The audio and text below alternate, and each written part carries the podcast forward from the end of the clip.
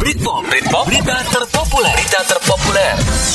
Halo, Assalamualaikum teman motion, apa kabar semua? Ketemu lagi sama gue nih Mamang-Mamang yang akan ngasih dua info yang lagi populer, tentunya cuma di Britpop, berita terpopuler Motion Radio. Nggak pakai lama, kita langsung sikat ke berita pertama. Berita terpopuler.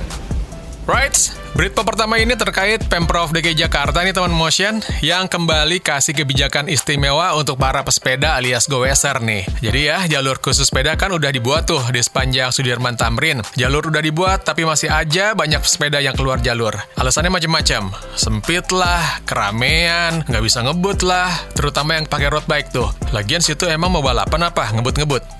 Terus, keinginan road bikers diakomodasi lagi nih, dikasih dispensasi lagi. Road bike boleh lewat di jalan layang non-tol atau JLNT Kampung Melayu Tanah Abang, Sabtu Minggu jam 5 pagi sampai jam 8 pagi. Uji coba udah dilakukan pada akhir Mei lalu. Motor aja nggak boleh lewat karena bahaya. Ini sepeda boleh. Luar biasa.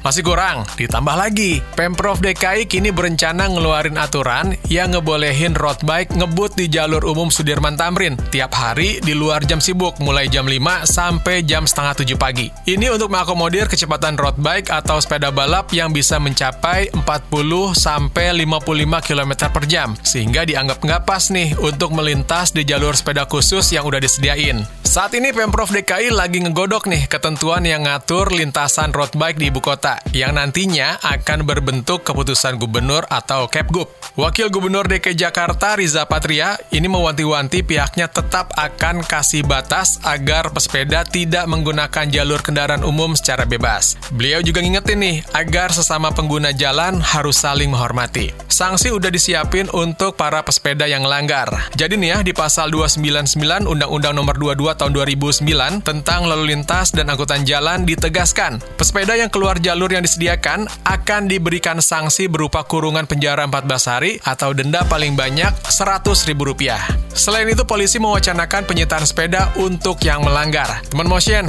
kebijakan road bike untuk melintas di jalur umum ini ternyata dikritisi banyak pihak, termasuk juga para pegiat sepeda. Ketua komunitas Bike to Work yaitu Putut Suryanto ini mempertanyakan kebijakan Pemprov DKI Jakarta terkait izin penggunaan jalan layang non-tol Kampung Melayu Tanah Abang dua arah bagi pesepeda road bike. Katanya kok cuma road bike doang? Emang sepeda jenis lain nggak bisa ngebut apa? Nggak fair dong, nggak adil. Kebijakan ini juga dirasa aneh nih teman motion. Karena motor aja dilarang lewat di jalan layang tersebut dengan alasan keselamatan. Ini kok sepeda boleh melintas? Kritik juga datang dari pengamat transportasi Azaz Tigor Nenggolan. Katanya nih, road bike melintas di jalur umum jelas ngelanggar undang-undang. Beliau nekanin Undang-Undang Nomor 38 Tahun 2004 tentang jalan yang menyebutkan jalan umum merupakan sarana transportasi. Jadi, jalan itu nggak boleh digunakan di luar sarana fungsi transportasi. Nah, jalur sepeda yang disediakan di jalur kiri itu adalah jalur bagi sepeda yang bertransportasi. Terus di pasal 122 Undang-Undang Nomor 22 Tahun 2009 tentang lalu lintas dan angkutan jalan, ini disebutkan bahwa pengendara kendaraan tidak bermotor,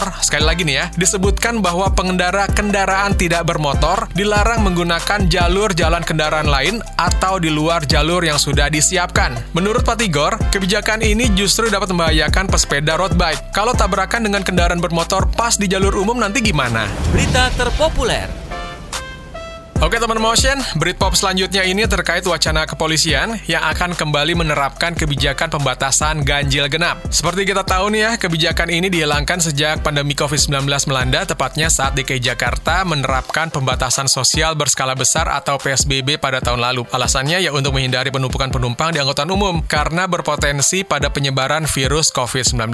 Jadi, warga disarankan untuk pakai atau naik kendaraan pribadi. Namun, seiring waktu berjalan, terutama setelah pengetatan diperlonggar nih, jalan-jalan ibu kota ini bertambah ramai dan macet. Padatnya lalu lintas udah dirasakan warga beberapa bulan belakangan. Makanya, polisi berencana mau nerapin lagi ganjil genap. Kata Dirlantas Polda Metro Jaya yaitu Kombes Sambodo, saat ini kepadatan lalu lintas di Jakarta ini luar biasa, terutama di jam sibuk. Angkanya udah naik sekitar 11,5 persen. Tapi, untuk kembali nerapin ganjil genap tentunya harus mempertimbangkan faktor-faktor lainnya, terutama ketersediaan kapasitas transportasi umum. Karena udah pasti nih, penumpang angkutan umum bakal meningkat jika ganjil genap diterapin lagi. Oleh karena itu, Pak Sambodo bilang kalau ganjil genap mau diterapin lagi di Jakarta, maka transportasi umum harus disiapin secara maksimal, sehingga bisa mengakomodir seluruh lapisan masyarakat. Sementara itu, Ketua Institut Studi Transportasi atau Instran, Darmaning Tias, menyebut sejumlah kendala jika ganjil genap kembali diberlakukan. Di antaranya, mayoritas kelas pekerja di Jakarta itu menggunakan sepeda motor.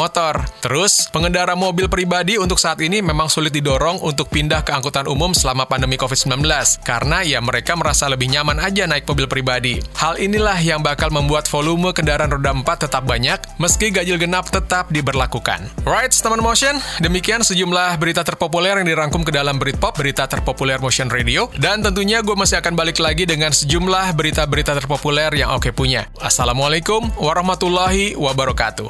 Britpop, Britpop, berita terpopuler, berita terpopuler.